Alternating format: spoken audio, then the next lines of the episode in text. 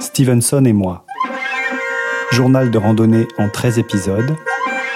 Texte Florent Kiffer. Musique Jean-Nicolas Mathieu.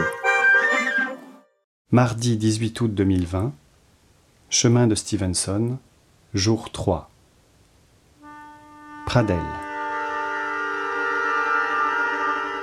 Les vaches ont ceci de commun avec les cétacés me répétais-je en essayant de trouver le sommeil à quelques mètres de l'étable qui jouxtait le camping du boucher Saint-Nicolas, qu'elles connaissent la nuit de brefs moments d'apnée du sommeil, ponctués par de grands soupirs béats.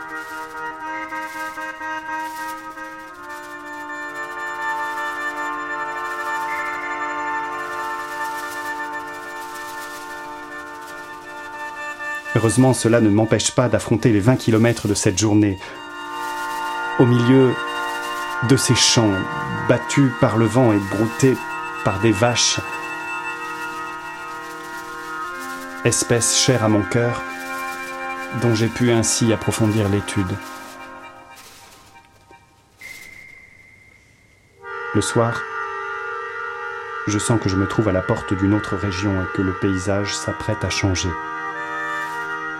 Avec bonheur, je me trempe en slip dans l'eau bleue de la piscine du camping de Pradel, où j'ai planté ma tente, en attendant de partager un cabécou demi-sec avec ma voisine de parcelle.